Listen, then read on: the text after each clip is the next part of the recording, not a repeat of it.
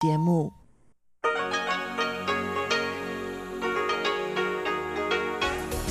В эфире Международное радио Тайваня. Здравствуйте, дорогие радиослушатели! В эфире Международное радио Тайваня и вас из тайбэйской студии приветствует ведущая Анна Бабкова.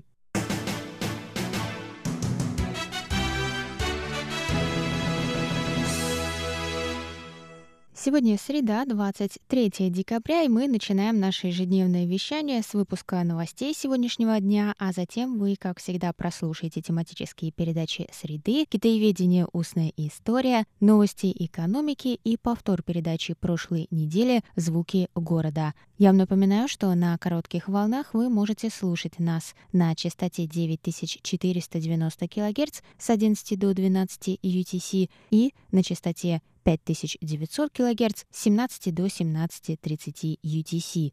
Также в любое время вы можете зайти на наш сайт и там прочесть последние новости с Тайваня, послушать ваши любимые передачи, и это по адресу ru.rti.org.tw.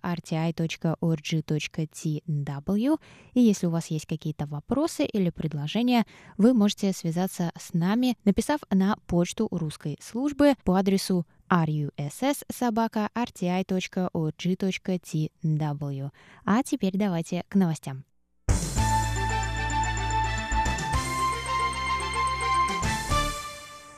Центральный противоэпидемический командный пункт Тайваня сообщил 23 декабря о шести новых завозных случаях коронавирусной инфекции – Общее число зафиксированных с начала пандемии на Тайване случаев достигло 776. Новые случаи – рабочие мигранты из Индонезии и Филиппин. Кроме того, пилот из Новой Зеландии, который скрыл информацию о своих перемещениях и контактах на Тайване с 8 по 11 декабря, был оштрафован на 300 тысяч новых тайваньских долларов, это около 10 тысяч долларов США, за нарушение закона о предотвращении распространения инфекционных заболеваний. 22 декабря у тайваньской женщины женщины, которая, как выяснилось, в ходе расследования вступала с пилотом в тесный контакт, обнаружили коронавирус. Этот случай стал первым местным заражением за более чем 8 месяцев. Тем не менее, министр здравоохранения Тайваня Чен Шиджун сообщил во вторник, что новогодние мероприятия пройдут согласно плану и не будут отменены. Однако на местах проведения мероприятий будут усилены противоэпидемические меры. Организаторы должны будут чаще проводить дезинфекцию туалетов, запретить продажу еды, предоставить антисептики для рук, а также собрать имена и контактную информацию всех посетителей мероприятия, если оно проводится в помещении. Всего на Тайване с начала пандемии было зарегистрировано 776 случаев, случаев, из них 56 местные, 681 завозной, 36 на военном корабле «Паньши», 635 человек выздоровели, 7 умерли, 134 находятся в больнице. Население Тайваня, по данным на 2020 год, составляет 23 миллиона 570 тысяч человек. По всему миру 78 миллионов 300 тысяч человек заболели, 1 миллион 700 тысяч умерли.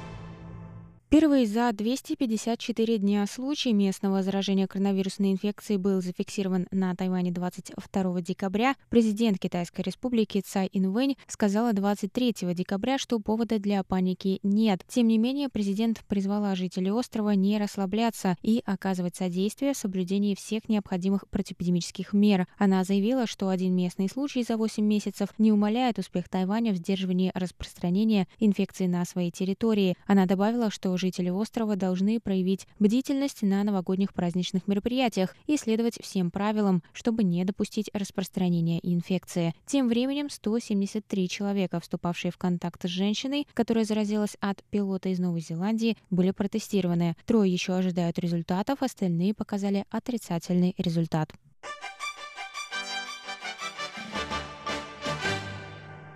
Правительство США рассматривает заявку тайваньского международного аэропорта Тау-Юань на участие в программе предварительного пограничного контроля США, сообщили 23 декабря в Министерстве иностранных дел Тайваня.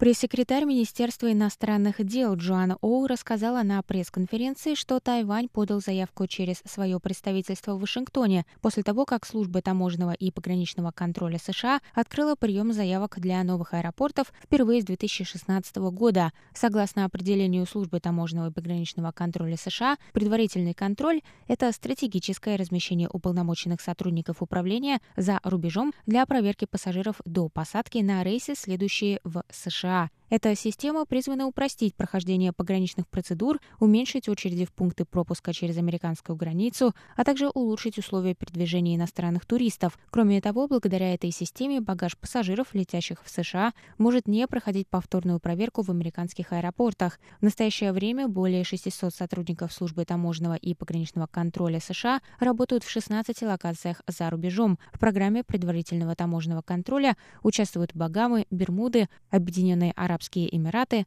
Канада, Аруба и Ирландия. В 2019 году сотрудники службы за рубежом обслужили 22 миллиона путешественников.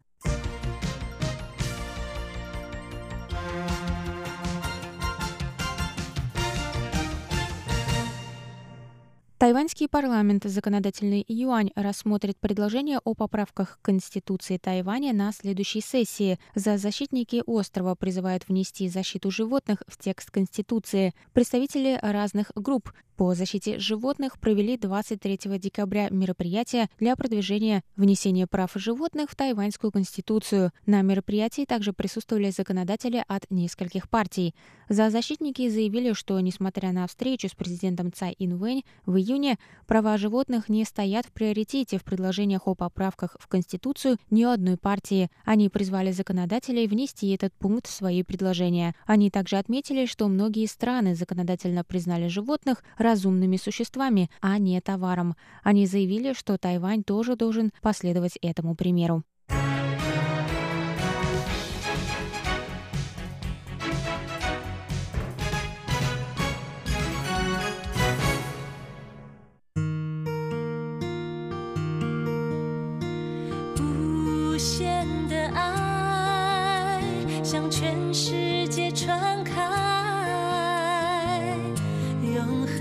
的关怀来自他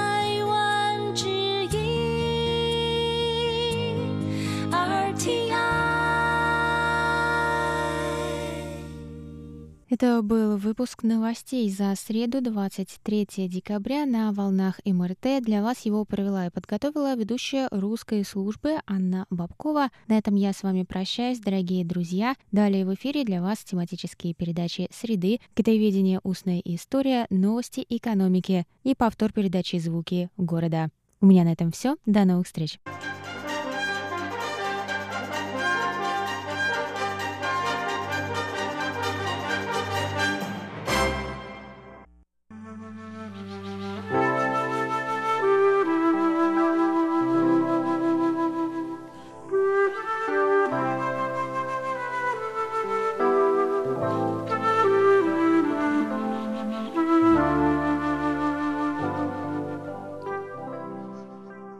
Уважаемые друзья, нашу программу продолжает 14 часть проекта «Китаеведение. Устная история». Мы продолжаем интервью с Владимиром Вячеславовичем Малявиным, который на своем опыте через да. призму, скажем так, своего восприятия оценивает состояние нынешнего российского китаеведения. Точнее, он еще не оценивал, но сейчас будет оценивать, потому что у нас, э, извините, да. Владимир Вячеславович, здравствуйте, во-первых. Здравствуйте. здравствуйте, Маша, здравствуйте, дорогие слушатели. Но я хочу сразу да. оговориться, никакой я не оценщик э, этих ну, дел. А... Живу я далеко от России в основном. Более того, не в моих вообще нравах судить других. Э, просто это мне э, ну, э, все это, подтвердят. Это, это не я нрав, не люблю ругаться там, или сейчас хотя иногда миссия. горько высказываюсь на эту тему, так что не, ага. я прошу не воспринимать там мои слова как какую-то истину не только в последней, но хоть какой-то инстанции. Это просто частное мнение угу. лица, не ну, сопереживающего научному процессу в России, Естественно. Ну вот у нас просто такой вот есть вопрос в нашем да. опроснике. А в этом опросе участвуют а, большое количество известных китов, можно сказать, российского китаеведения. Да. И вот Владимир Вячеславович один из них. А, и я Да, без всякой кит. иронии, без Так, всякой иронии это хорошо. говорю, На как трех банально должно это стоять звучит. китоведение. Ну, у нас, Ну хорошо. к счастью, их Да. больше. Да. Владимир Вячеславович, как по-вашему, каковы особенности и какова специфика Да. российского китаеведения? Наверное, я думаю, что Да. этот вопрос включает Ну, вероятно, более широкие Да. какие-то коннотации. в целом, не, не в настоящее пока, пока Ну, что да. время, да, вот в целом. Да. Ну, очевидно совершенно, что э, на состояние науки всегда влияет политическое положение, политическая атмосфера в стране, во-первых, и, во-вторых, национальные особенности, особенности национального менталитета, национальный характер страны. И мне кажется, что вообще это для, эм, в каждой стране совершенно очевидно, и отсюда некоторые особенности, которые сейчас я скажу. Какие именно?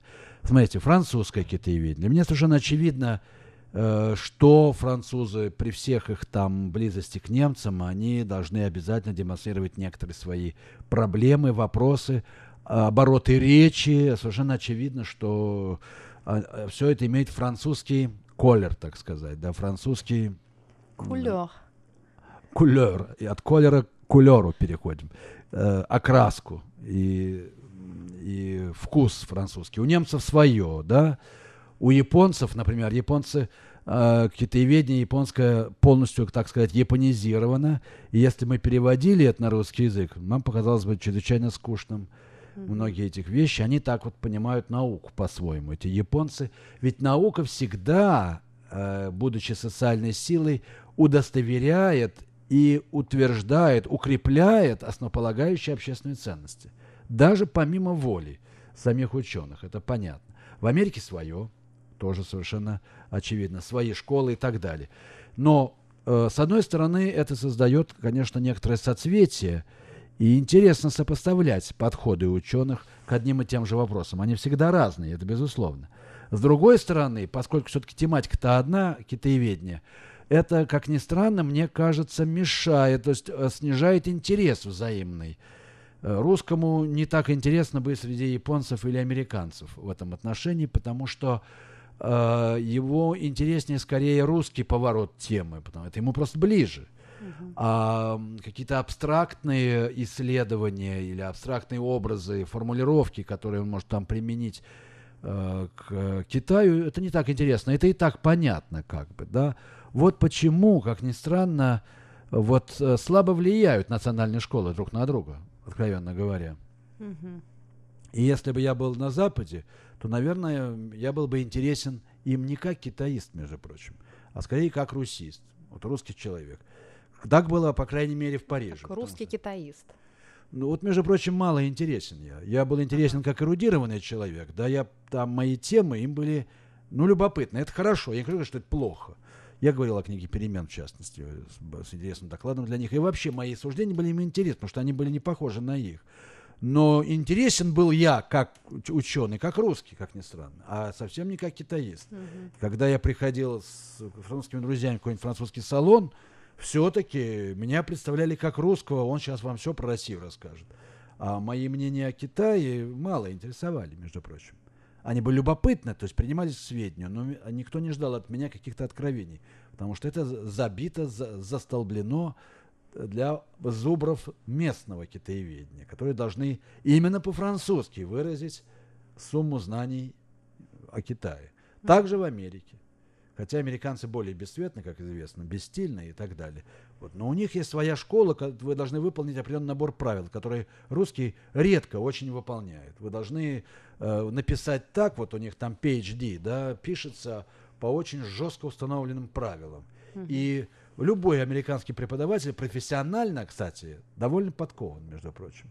Он грамотно пишет, он не позволяет себе выкрутас, выкрутасов каких-нибудь, да, и так далее. Он обязательно выполняет минимум требований, предъявляемых к академическому исследованию.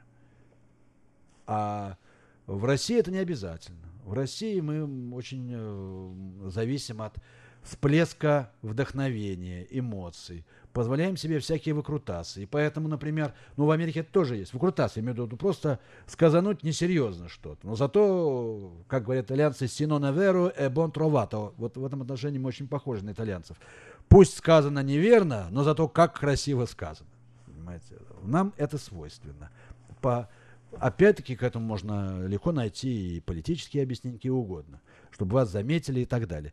Отсюда вот существует, э, мне кажется, большое различие между людьми, между академической наукой, довольно бесцветной, скажем так, да, и э, вообще людьми, противос, противопоставляющими себя, даже многие из них находятся внутри академии, стилистикой и вообще проблематикой своих исследований, противопоставляющих себя академическому, как принято говорить, мейнстриму. Для России это вообще характерно. То есть угу. академическая философия, но главные русские философы совсем не академические философы. Да, это Хомяков, гварди... э, офицер, гус... э, Чадаев, гусарский офицер, Хомяков, тоже самый отставной офицер, и Владимир Соловьев, который выперли э, в молодом возрасте из университета, и который, конечно, уж никак не тянет на академического философа, при том, что он как бы отец российской философии, да, условно Да, ну вот это вот мы говорим в целом как бы об академической В целом, науке, ну и в, да? в китаеведении это тоже есть. Я вот ношу в себе и то, и другое, надо сказать. Я тоже одновременно и как бы я, я стараюсь защищать академический мундир, но, как писал э, Есенин, у него такое, знаете, стихотворение, «Я одну мечту, скрывая неже, что я сердцем чист». Дальше не буду цитировать, чтобы не смущать наших э, слушателей, вот. А, но вот во мне сидит это, и иногда хочется вот сбрыкнуться. Ну, правда, я отвожу душу вот в каких-нибудь сетевых журналах, и во мне это тоже есть. Я думаю, что это очень русское.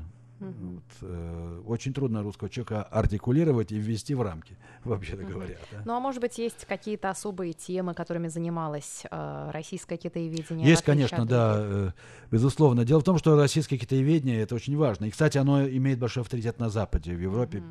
Ведь мы близки к Китаю. Это А. Мы получали многие сведения и информацию о Китае, которая на протяжении вплоть до середины 20 века фактически лучше мы были осведомлены о Китае, чем Европа. Это правда. Э, не, ну, конечно, э, как оценивать были и свои академические ученые в Европе, все понятно, но русские были близки китайцам, мы соседи китайцев, понимаете, мы имели прямое живое знание о китайцах, мы жили среди китайцев, а они среди нас. Этого не было в Европе. Это А и Б, русский человек может ладить с китайцем, он может находиться в общении с китайцем. Э, и не только с китайцем. Кстати, вот Дерсу Зала, он, по-моему, был из Часов, он был ассимилированный китаец. Он не был каким-то там э, э, нацменом, так сказать. То есть русский человек относится с вниманием к китайцам и может с ними общаться напрямую. Чего не делает европеец, для которого китаец, как и любой другой абориген, неважно какой, это есть предмет академического изучения на расстоянии. Угу вроде насекомого. Uh-huh, понимаете, все uh-huh. хорошо, но извините, никаки, ничего личного, так сказать. Все вот бизнес или ак- академическая наука. И в этом отношении э, поэтому русские могут сказать многие вещи, высказать о Китае. И вообще наше восприятие Китая отличается от западного восприятия Китая. И здесь мы можем что-то какие-то вещи сказать, не говоря о том, что даже стихийны мы во многом азиаты, что там говорить, да? Скифы мы, азиаты мы, да? Я указываю просто на, допустим, наши политические черты политической жизни или военной стратегии. Сначала проиграть войну, а потом ее выиграть. Это чисто военный, чисто китайский подход, я бы сказал, делу. И так далее. Тут много всего есть э, любопытного, чего нет в Европе. Вот это есть в нас. И оно продолжается, развивается и преломляется в разных видах. И это не надо беречь, оно просто есть. Мы потерять, наверное, не можем. Если есть талантливый русский китаист, он обязательно несет в себе эти качества. И ведь э, русские действительно, вот они сейчас повалили толпой в Китай, да, ведь кто такие молодые китаеведы, так называемые? Это люди, которые прожили уже лет 5-10, допустим, в Китае, сам, самочинно выучили худо-бедно там, научились, скажем так, калякать по-китайски, и теперь уже вот некоторые из них имеют интерес к китаеведению. Я знаю таких молодых людей в Москве даже, в Институте Востоковедения Академии наук. А другие идут в какие-то околонаучные структуры, там геомантия какая-нибудь, фэншуй, даосские прогно- прогностики какие-нибудь, как сейчас говорят, и так далее. Экзотические вещи, которые, на которых можно заработать просто. Угу. Вот. Это, конечно, не академическая наука, но это появилось. Реально и есть люди, которые претендуют, по крайней мере, или хотят быть специалистами в этой области. Угу. И это тоже чисто русское. Найдите мне, пожалуйста. Это такая специфика российского Это специфика российского вот такого вот... Э, но это же не китаеведение, это, это не около, китаеведение, да, около... но тем не менее оно оказывает давление. А для Китайское для общества, вот они китаеведы. Это они маячат на экранах телевизора время от времени, там выступают, потому что когда они идут э, к богатым людям или каким-то там писателям или деятелям культуры, те их воспринимают как знатоков Китая просто. Угу. Не академических работников, а именно их, потому что они интереснее.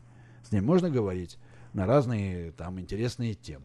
Ну, хорошо, это мы вот, можно сказать, коснулись уже отличия российско российского китаеведения от западного, допустим, да? Ну, это а то, вот... что мне приходит в голову. Да, на... хорошо. А что вам придет в голову по поводу отличий российского китаеведения от японского, например, или индийского? Ну, ин... Э, насчет индийского я ничего не могу сказать. Угу. А японское, как все в Японии, все это делается отлажено, э, по э, выверенным абсолютно правилам, лекалам и так далее. Все препарировано. Все препарировано, артикулировано, и ничего понять нельзя. Ну, а что ж ты, товарищ дорогой, открыл-то, вот написав эту статью? Непонятно. Тем более, что самый вежливый научный японский язык, он такой, он э, в, имеет массу формул вежливости, и в конце фразы... от слова «обходить». Обходить, совершенно верно. И предупредительное от слова «предупреждать». Вот. То есть он, э, вывод теряется в, в формулах вежливости, не поймешь, за он или против, да или нет. Это особенность, кстати, японского языка, потому что в японском языке глагол стоит в конце, при этом он еще обрастает формулами вежливости всевозможными, оговорками и, так, и такими, из которых, ну, ничего выудить невозможно. Что хотел сказать, товарищ? Да или нет? Но ведь э, эти японцы гордятся, и они это сознательно культивируют потому что это тоже культурная коммуникация. Кстати сказать, мы не, не, мало об этом думаем, а это так. Не говорить ни да, ни нет – это прекрасный способ вообще общения, потому что он снимает массу вопросов, типа «ты меня уважаешь», например, да, или то, что занимает русский ум в основном, да? вот, или «а ты что хотел сказать?» или что-то в этом духе. Что вы хотели? Давайте выясним отношения. Вот японцы отношения не выясняют принципиально, потому что предполагается, что и так все ясно. Хотя непонятно, что именно. Короче говоря, вот э, китаеведение, но, правда, я должен добавить, старшее поколение занимается только академическими вещами, только древним Китаем. Оно даже по-китайски не говорит, про Японию говорю. Uh-huh. Японисты старшего, китаисты, японцы старшего поколения вообще не говорят по-китайски.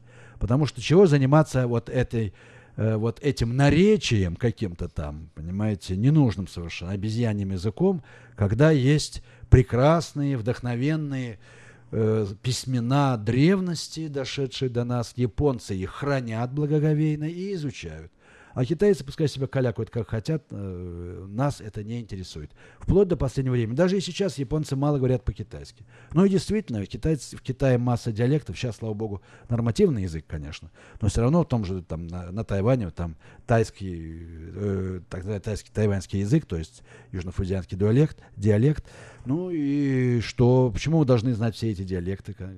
И что они хотят нам сказать на этих диалектах такого, что не было сказано еще Конфуцием и Лао Цзы, допустим, да? условно говоря.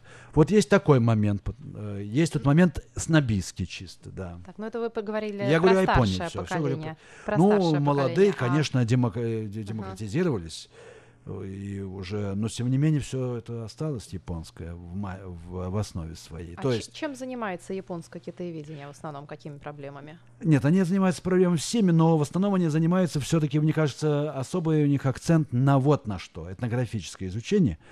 Это у них так пошло, ведь японцы очень дотошные, они описывают, вот что, что они сделали такого, чего другие не сделали. Например, описали, вот, допустим, Тайвань, описали до дыр всех аборигенов. Переписали просто, да, и, и с э, социологическими опросниками. То, тем же они занимались в Китае во время э, э, антияпонской войны, когда они угу. оккупировали Китай.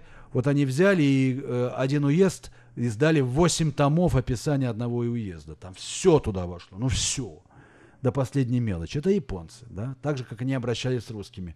Головин, лучшая книга о Японии, два года в плену у японцев, когда ее взяли в плен в 1800 2012 э, году, и он сидел там два года, каждый день, по, весь день они давали отчет, что такое Россия. Кто правит Россией царь? Нарисуй царя. У, Росси... у царя есть жена? Есть. Нарисуй жену. Расскажи, кто, что он носит.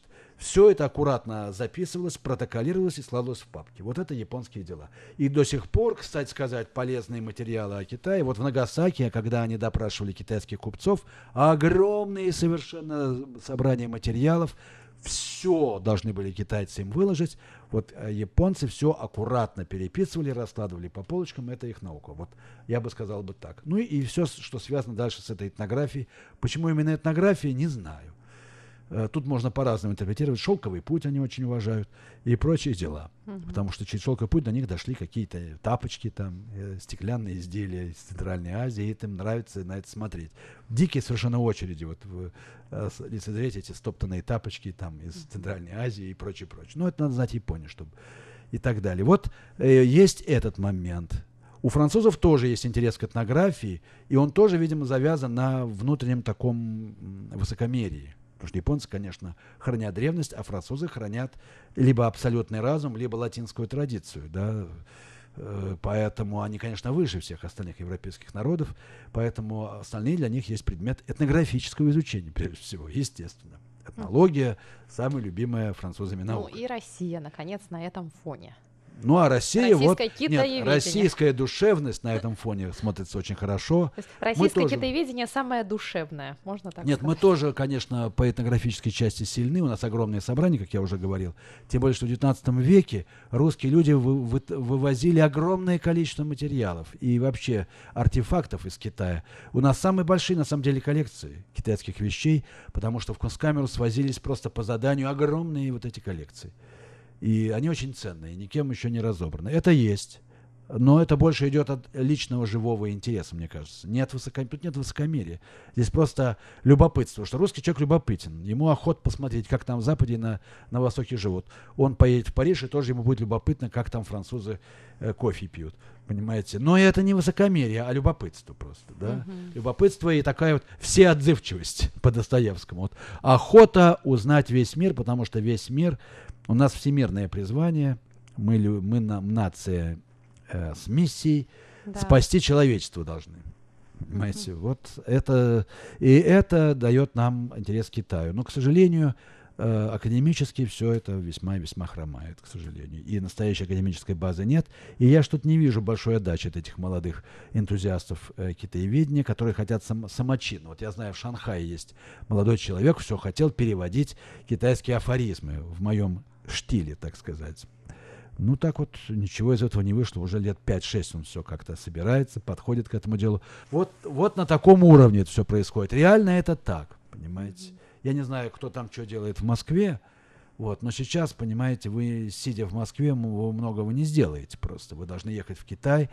И вот эта практика, коммерция, соблазны какого-то молодого человека, они конечно, очень э, губительны для академической науки. В наше время, конечно, такого не было. Мы по неволе должны были заниматься академической наукой, потому что другими вещами мы просто не могли заниматься. Слава Богу. Спасибо, Владимир Вячеславович. И только что подошла к концу 14 часть проекта «Китаеведение. Устная история». А вот в следующий раз, в ходе 15 части, мы завершим наше с вами продолжительное интервью. Спасибо, Владимир Вячеславович. Спасибо вам. Всего хорошего.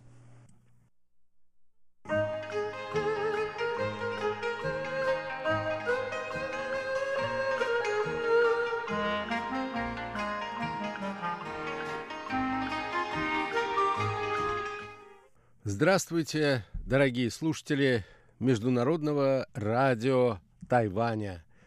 В эфире еженедельная передача из рубрики «Новости экономики». У микрофона ведущий передачи Андрей Солодов. Сегодня, дорогие друзья, я предлагаю посвятить нашу передачу новостям тайваньской экономики.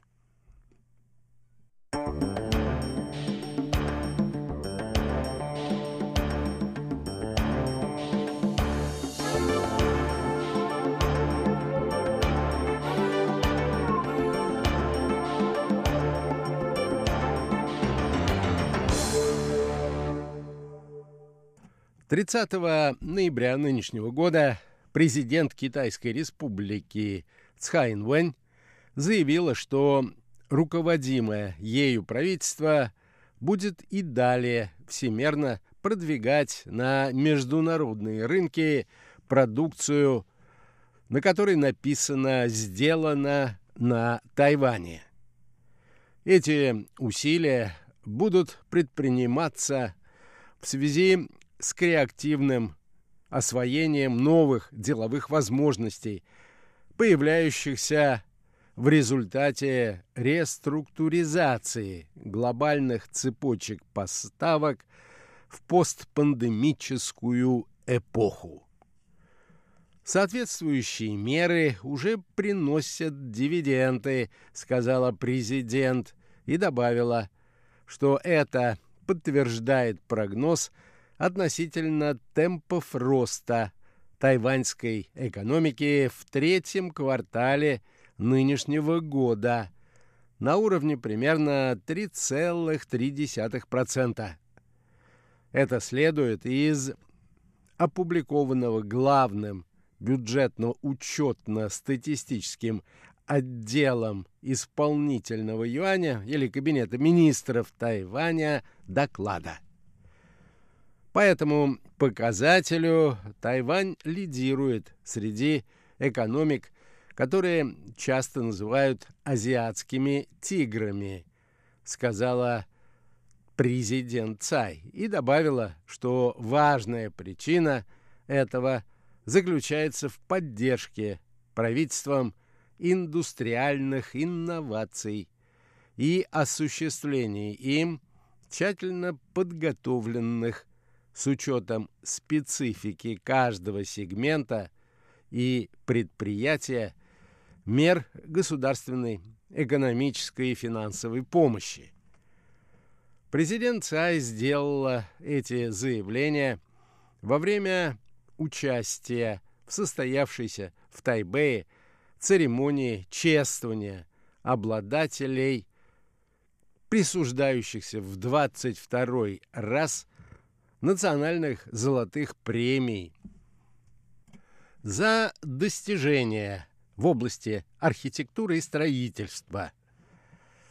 Эти премии присуждаются в 17 раз Национальной юньшанской академии за лучшие бренды.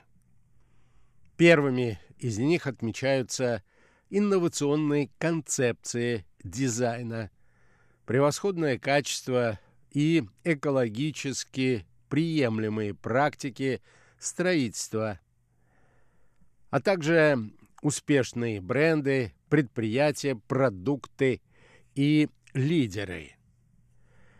Юйшань, по имени которой и названа премия, это высочайшая вершина Тайваня и всей Восточной Азии. По словам президента Цай, роль премий в поощрении талантливых работ в области архитектурного дизайна обретает все большую важность. И это подтверждается тем, что все больше проектов, нацеленных на обновление общественных зданий, дорог и старинных улиц, осуществляется в соответствии с перспективной программой инфраструктурного развития. Одним из компонентов программы намечено сделать более сбалансированное развитие городских и сельских районов. Реализация этой программы позволит повысить сейсмостойкость зданий, улучшить жизненную среду тайваньцев и дать новый импульс развитию местного строительного сектора, подчеркнула тайваньский президент. Столь же оптимистично оценив значение практики присуждения премий для создания новых деловых возможностей на Тайване, президент выразила надежду, что возрастающая ценность тайваньских брендов, а также появление новых продуктов и услуг, связанных с финансовыми технологиями, будут играть ключевую роль в поддержании нынешнего позитивного тренда развития экономики Тайваня.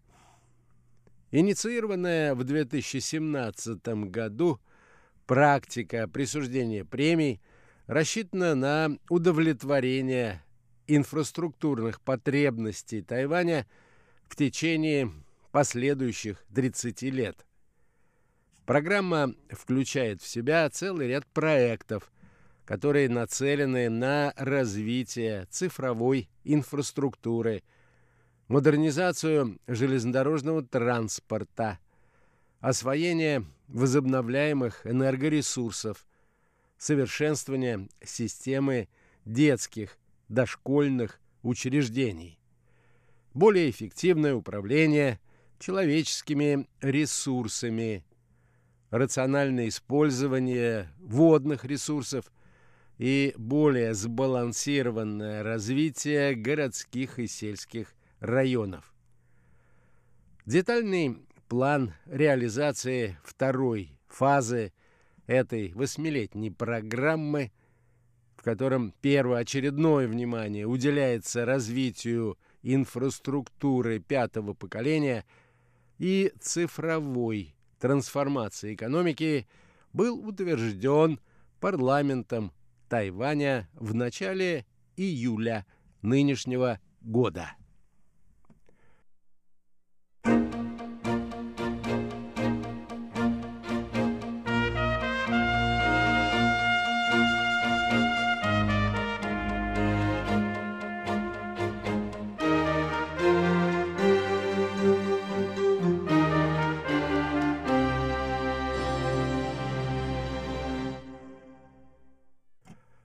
Еще одна новость.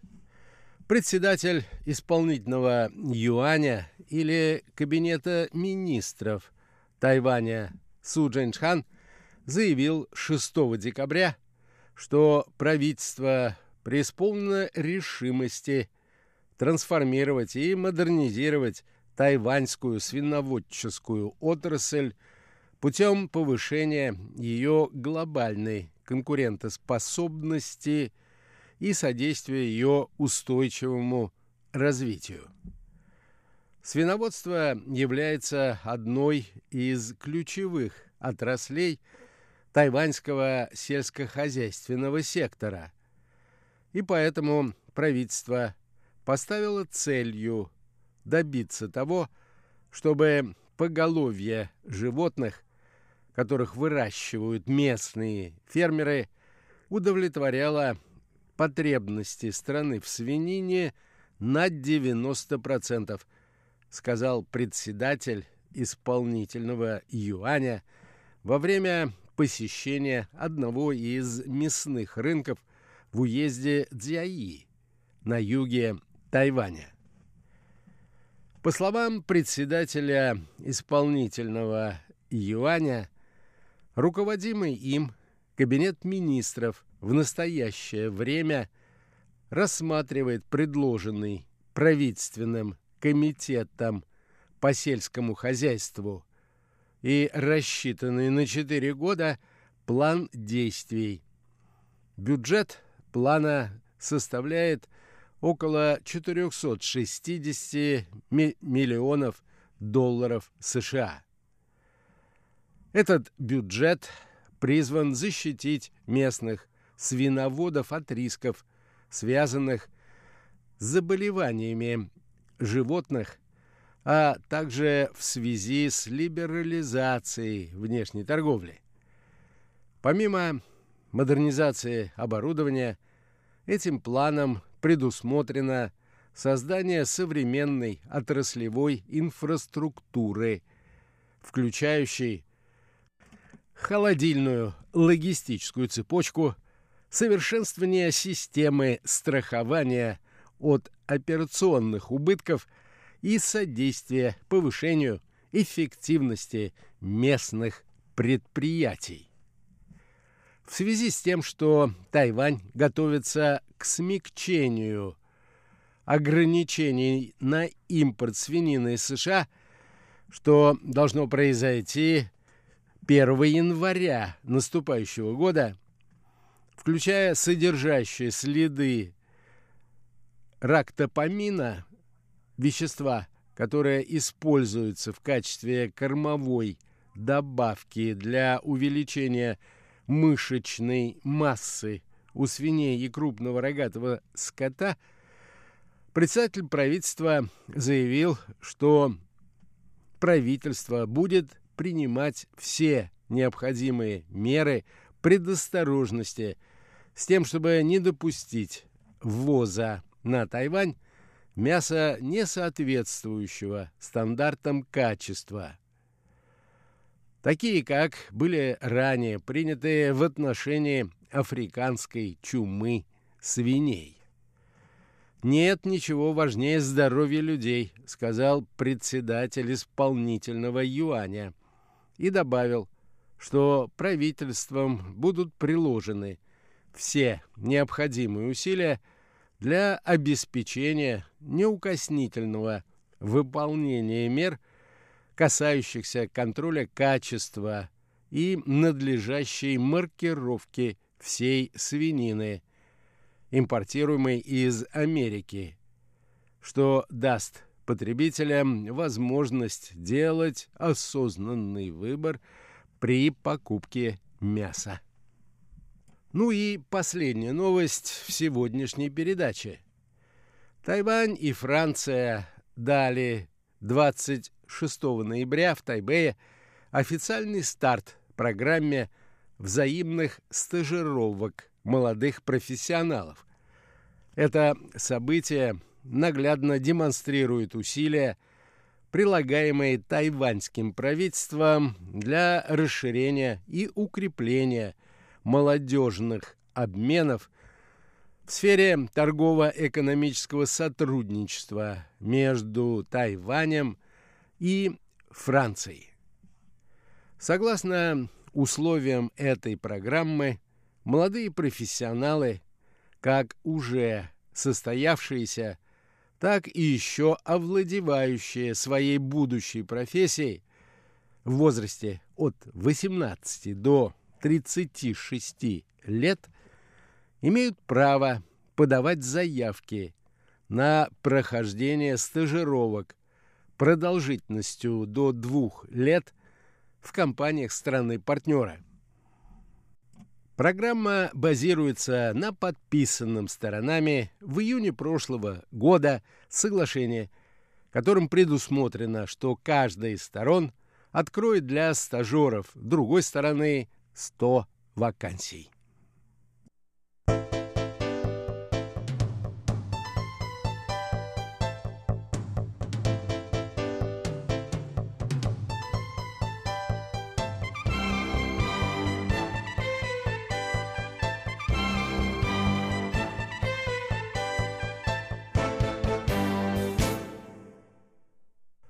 На этом, дорогие друзья, позвольте мне завершить очередную передачу из рубрики «Новости экономики».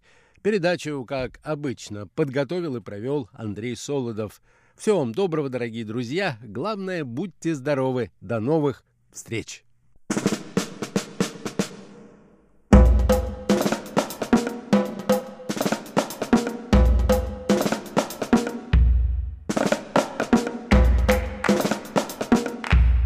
Здравствуйте, дорогие друзья! В эфире передача «Звуки города» и из тайбэйской студии вас, как обычно, приветствует Валерия Гемранова и Иван Юмин. Дорогие друзья, если вы помните, на прошлой неделе мы с вами начали рассказывать о президентской резиденции в районе Шелинь. Что ж, сегодня мы продолжим нашу аудиоэкскурсию, нашу радиоэкскурсию по данной резиденции. Оставайтесь с нами.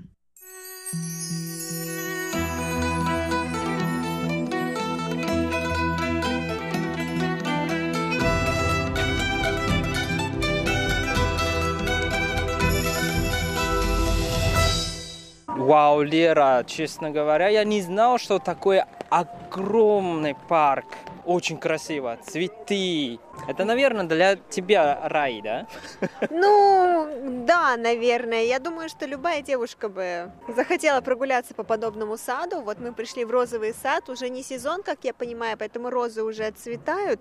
Но, тем не менее, даже вот здесь, в принципе, можно еще заметить такие красивые розы, там персикового цвета, цвета фуксии, розовые, белые а, красные даже есть. В общем, красота. Мне кажется, что вот летом, когда в самый-самый, наверное, сезон цветения роз, здесь, наверное, просто великолепный вид. Вот хочется именно тогда сюда приехать. Там еще красивее. Мне кажется, они делали как маленький парк развлечения для детей. Да, действительно, похоже, он там большой жираф стоит искусственный, девушка такая непонятная какая-то. Вот действительно очень красиво. Мне кажется, что действительно в хорошую погоду здесь людей очень много, Ваня. Даже сегодня немножко дождь идет, но достаточно количество людей уже. Все-таки хочу сказать, что мы, правда, счастливые люди, что мы сейчас в Тайване. Ты имеешь в виду, что мы не вынуждены сидеть дома? Или карантин, Или долго. Карантин, долго, да. Вот Давай, смотри. как отдельный мир. Жираф, играя на рояле. Где жирафы? А, он играет на рояле? Я думала, а почему у него хвост, как у обезьяны? Там же цветы, цветы. Это очень странная Это, скульптура. это худо искусство. Да, современное искусство. Ванюша, а в каком году была эта резиденция построена? Она была построена самим Чанкайши или как? Давай, пока мы здесь все равно гуляем по парку, расскажем немного. Точнее, ты расскажешь, ты же меня сюда привел. Нет, это место не в самом начале уже резиденция. В самом начале построили, как обычно, японцы. И это место в самом начале было как э, лаборатория. Лаборатория. Да, лаборатория для растения. Ага. Какая-то ботаническая лаборатория, видимо. Ну да. И только когда э, китайцы они приехали сюда, в 1950 году бывший президент Джан Кайшек назначил, что это место будет его резиденция. Поэтому с тех пор это уже стало э, резиденцией. И в 2005 году это место стало государственной исторической достопримечательностью. Ну, я могу сказать, что он действительно неплохое местечко выбрал для своей резиденции, потому что здесь действительно очень зелено, здесь очень красиво, раз, разные абсолютно оттенки зеленого, тут же есть цветы, тут действительно очень тихо, хоть несмотря на то, что это находится на- в районе Шилинь, а мы знаем, что в районе Шилинь располагается очень большой, самый популярный на Тайване шилинский ночной рынок, куда мы, кстати, Мгм. тоже ходили. Ну да. Вот, поэтому очень хорошее место. И надо сказать, что раньше, как э, резиденция, да, конечно, здесь очень-очень строго охраняемое место. Очень строго охраняемое место. Ванюш, я не заметила ни одного представителя полиции. Но понятно, что раньше резиденция не открыта, то есть э, не для других людей, именно для президента Джан Кайшек. И Но для пос- членов его семьи, наверное, да?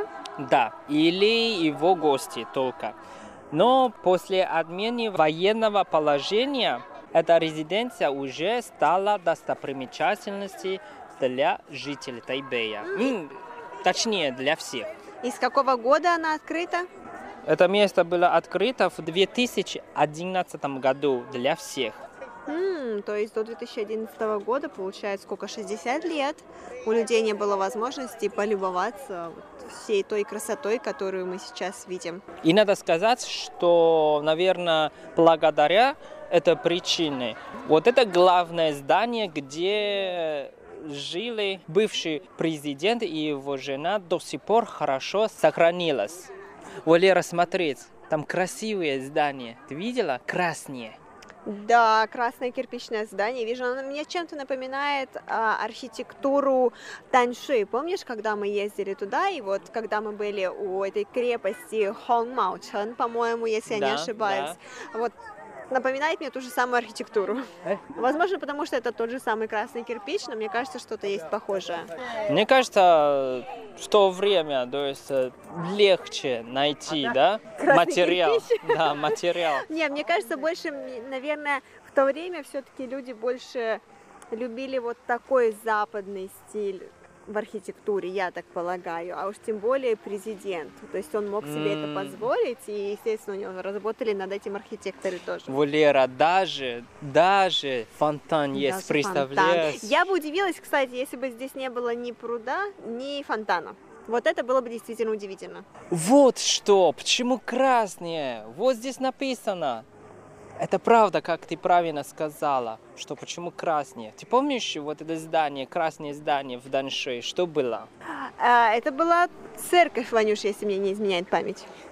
Вот именно вот это тоже церковь. А ты, ты не чувствуешь что-то странно? Почему в резиденции своя церковь? Ну, я думаю, чтобы ходить и молиться там.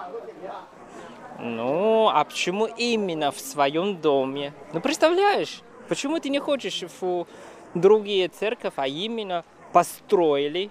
Если бы я была президентом на Тайване военное положение, и я была бы достаточно верующим человеком, я бы, наверное, тоже для себя построила бы церковь для своей семьи, чтобы а, минимизировать весь риск я президент в такое сложное время, меня могли убить, могли убить члена моей семьи, поэтому мне необходима была бы церковь вот на территории моей резиденции, правильно?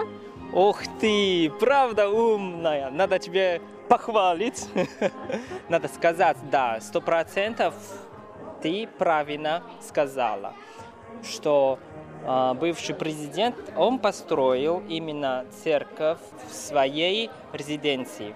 И надо тебе говорить, что здесь есть очень интересные факты. Какие факты? Вот смотрите, мы, конечно, сейчас церковь закрыта, но мы можем снаружи смотреть внутрь. Ты заметила, что там интересное? Я заметила, что вот перед нами стоят такие стеклянные двери, да которые нет, внутри, запрещают внутри. вход. Я вижу, что там кресты, стулья деревянные. Ну что И... еще? Ты не заметила, что там есть четыре стула, это красные, и а, остальные да, да, да, белые. Да, да, да, да, да, да. А что это? Это для, наверное, для членов семьи Чанкайши, я так думаю. Да, эти стулья именно для бывшего президента Чан Кайши и его жена и их гости. Но надо подчеркнуть, что вот эти четыре стула необычные. Они красные? Ну, не только красные. Там сзади на самом деле есть это стальная доска. Стальная доска. Угу. Для чего? Ну ты же сказала, если ты президент и еще во время военного положения. Ну так, Ваня, голова-то всякий... все равно открыта остается. Хороший вопрос. Но я не знаю.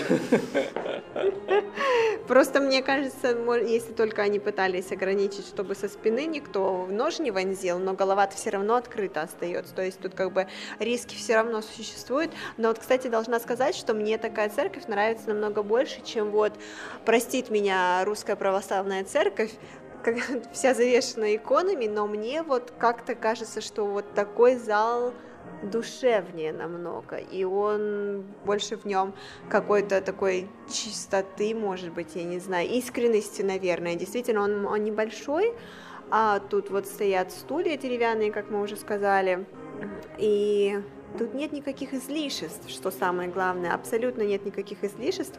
И вот единственный, наверное, позолоченный крест, который стоит в самом центре, и все. Больше из позолота здесь ничего нет абсолютно.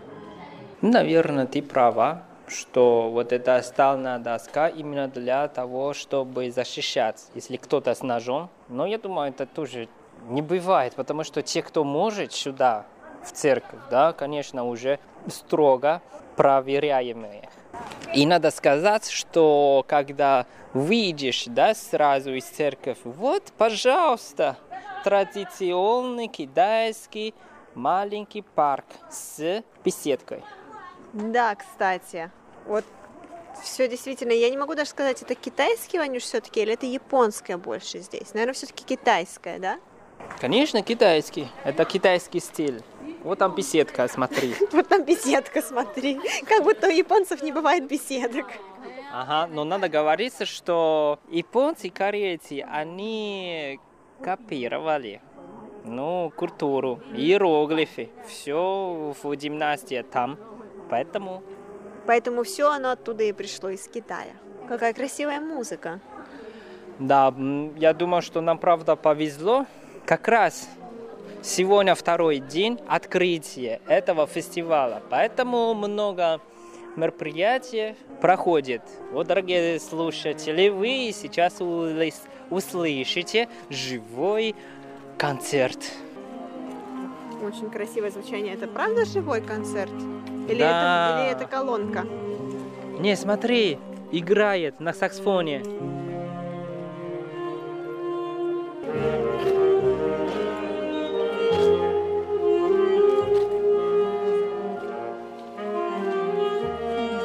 Надо сказать, что это очень известная китайская песня. Я не знаю ее, но он играет действительно волшебно.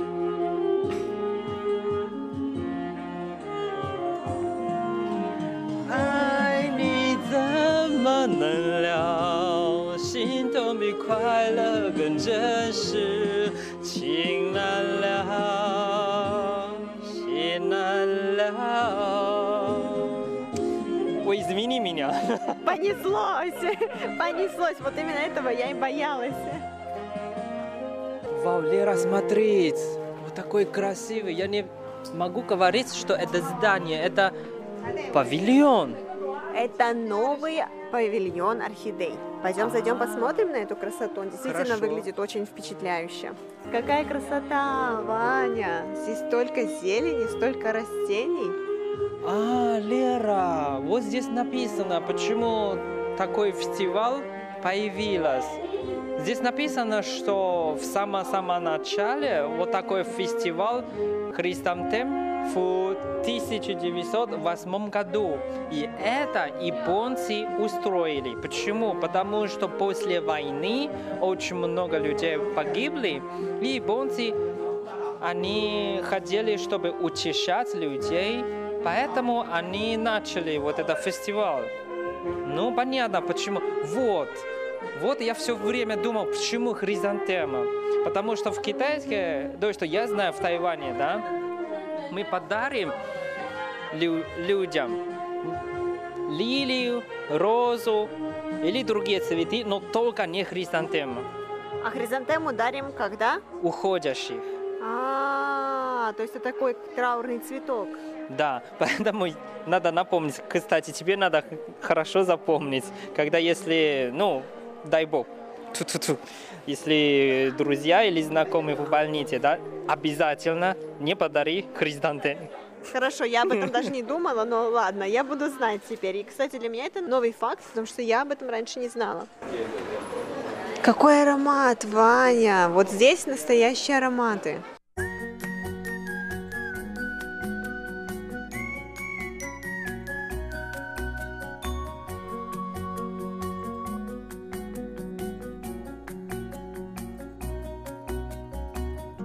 Дорогие друзья, на этом, к сожалению, время нашей передачи подошло к концу, о самом здании, где проживал бывший президент Тайваня Чан Кайши, вы узнаете из следующего выпуска передачи. А сегодня мы с вами прощаемся с вами, желаем вам отличной, продуктивной пятницы и прекрасных выходных, а мы вас будем с нетерпением ждать на следующей неделе.